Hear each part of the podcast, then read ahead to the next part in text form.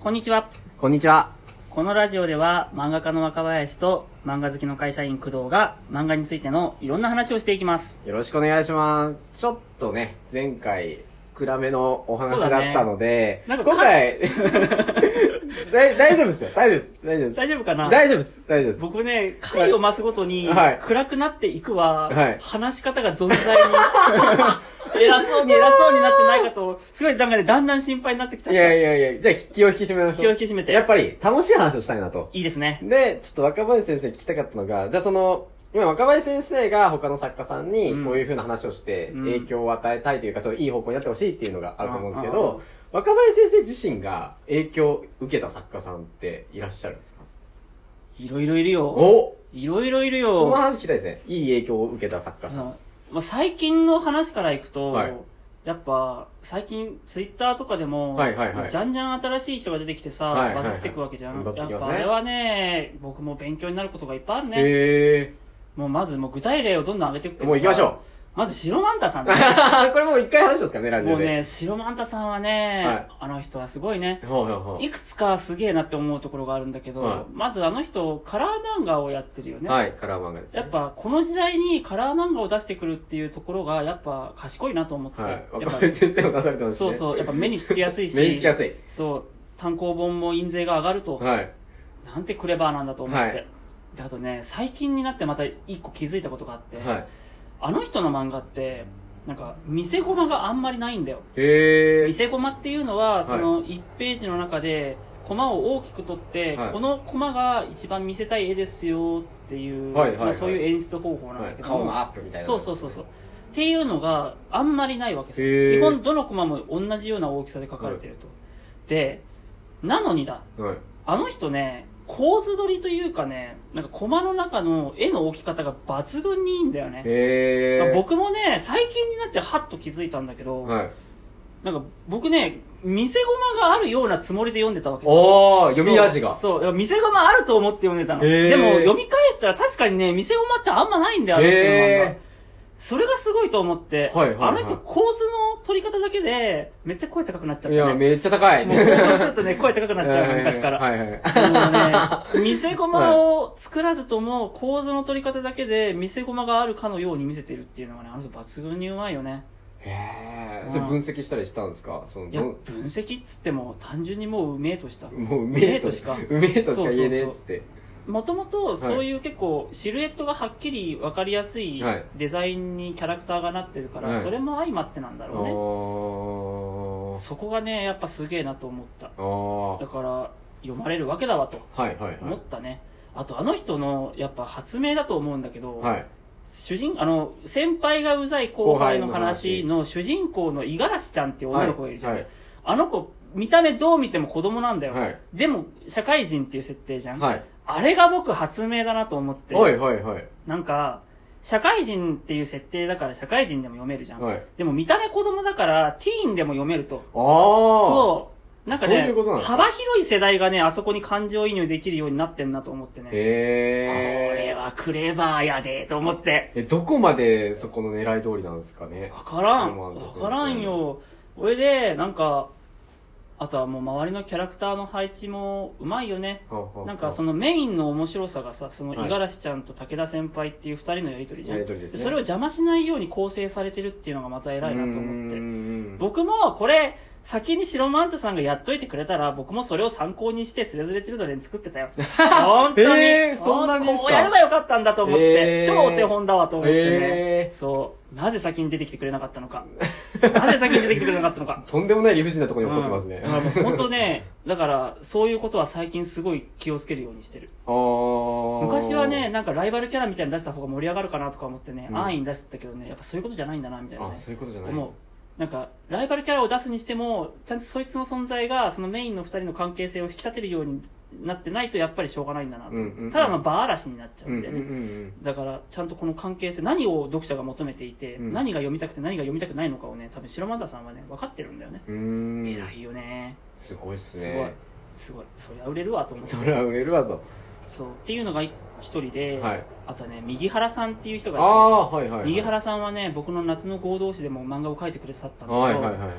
右原さんはねそのとにかくいろんな短編書く人なんだけども、はいやっぱね女の子がねやっぱ明るく元気っていうはあ、はあはあ、本当になんかその効果なんだろうな悪い印象のない女の子をひたすら書くんだよ、はいはいはい。僕はねこれかなこ書くときに参考にしていて、ええ要は僕も、はい女の子主人公のキャラクターを書くにあたって僕、はい女の子じゃないし、はい。だからどうしたらその嫌味にならないかなとあはかあはあ女子に好かれる女子とはとかはいはいさはいはいいろいろ考えてああ書く女わ子にけ使う女子って難しいでですね。しかも内容的にも人殺しじゃんはい。一言。なんかそのストーリーマジですごいっすね。そう、だからさ、どうししたら嫌われねえかなといろいろ考えてった時に、はい参考になるのがね、やっぱ右原さんかなと思ったわけ。はいはいはい。でなんかツイッターとか見てると、なんか右原さん、確か20そこそこの若さなんで確かい。や、そうらしいですね。だから、この若い作家さんが今の感性で書いている女の子キャラクターは、は多分今後のなんかスタンダードになるのかなと思い。っいて。や、でも確かに漫画本当面そ白ういですそね。うそうそう、参考にするならここだってなるほ思っど。なてる、ほど右原さんの書く女の子とかは参考にした。えそうそうそえう。まあ、それ見た目とかじゃない、キャラクターの。そうそうそう。そうあとはねやっぱり右原さんがじゃあその女の子の周りにどういうキャラクターを配置してるかとかもやっぱり見て参考にしたしなるほどうこーうんいうのが受けるんだなっつってそれっていうような、その人たちのこの組み合わせがいいっていう。そうそうう。そうそうそうっあていうのもね参考にしたよあ。へえ。僕の中で最近参考にしたのはこの2人あかあ。なあとはねまたちょいちょい話が出てくるけど、はいやっぱ川村拓さんっていうさはい、はい。事情を知らない転校生がぐいぐい来 る。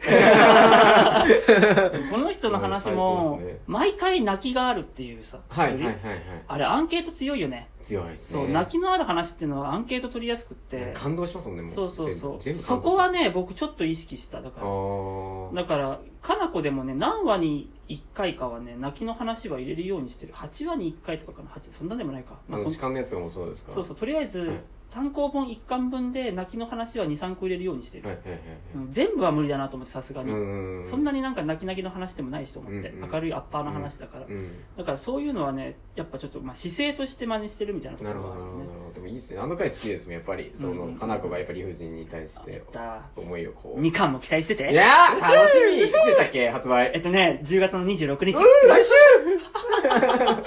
えっ楽しとみですね。はいそうそうなんだよで、河村先生のも、そこそをうあとは、ねこれが最近の見かける人たちの中で参考にしたところで、はい。あとはね誰かな参考にする人たちでしょまあひろゆき先生のはだいぶ参考にしたよねあ、やっぱり、大先生は。そう、ひろゆき先生にこの間ツイッターのリプライ で、どうして若林先生はそんなにひろゆきのことをバカにしてるんですかおお便り来てましたよおね。便りが来てましたけどお、便り来てましたね。なんでだろうね。なんかバカにしちゃうんだよ ね。なんでだろうひね。ろゆき先生はこの番組には、出ない。出な出いない、出ない、出ない、出ない出ない。最近あの人さ、なんか漫画のハウトゥー本みたいなの出した出じゃん。しましたね。そう。でさ、なんかエゴサーチしてさ、はいその感想とかをリツイートしてるんだけどさ、もう絶対読みたくないと思ったよね。えー、なんでですやだやかだもうなんか何か言いたいことがあるんだったら自分でラジオすればいいんだよ あの人だってそもそも YouTube やってんじゃんやってますねそこで話せばいいんだよおうおうそうあの人媒体持ってんだからおうおうおうもう勝手にやってくださいとめっちゃ面白 いな。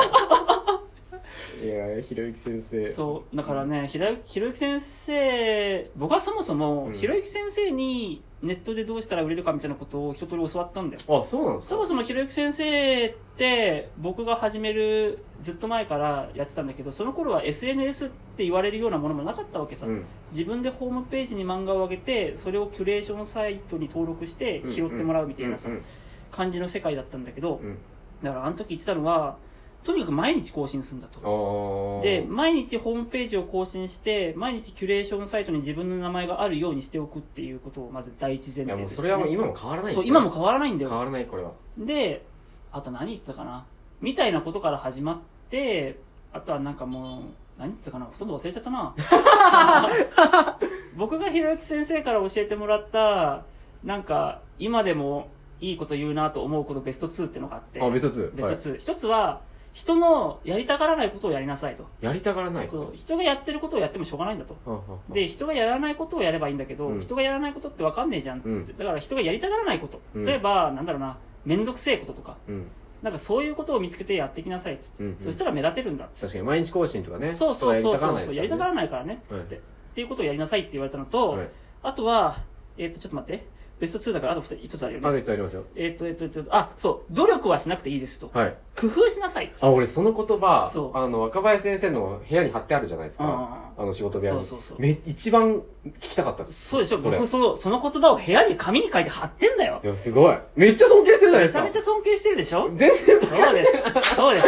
僕は、はい。こんなバカにしてると言いながら、はいひろゆき先生の言葉をいつも壁に貼って見ているくらい尊敬しているんです。あと30秒でそれ話せ全ま部すひろゆき先生のおかげ。え、 もういいでしょ、ひろゆき先生の話は。あ、いろいろ話したいですよ。その工夫の話が聞きたいです、そね。うあ、工夫の話か。工夫の話って言っても今まで散々してきてからね。ああ、もうそういう、まあでそうも、いうことなんですね。僕が参考にしてる作家さんみたいな話は多分この辺かな、うん多うんう分ん。大体はうんう。ん。ね。みんなもひろゆき先生のことを参考にしよ参考にしましょう。尊敬しよう。う。尊敬しよう。あと、あの、ハウトゥー本も買うといいよ、じゃ俺昨日買いましたよ。あ。あ、本当？はい。 寄せばいいのに。 あんなもん読んだって漫画になりませんよ。 終わります。 あ、じゃあねー。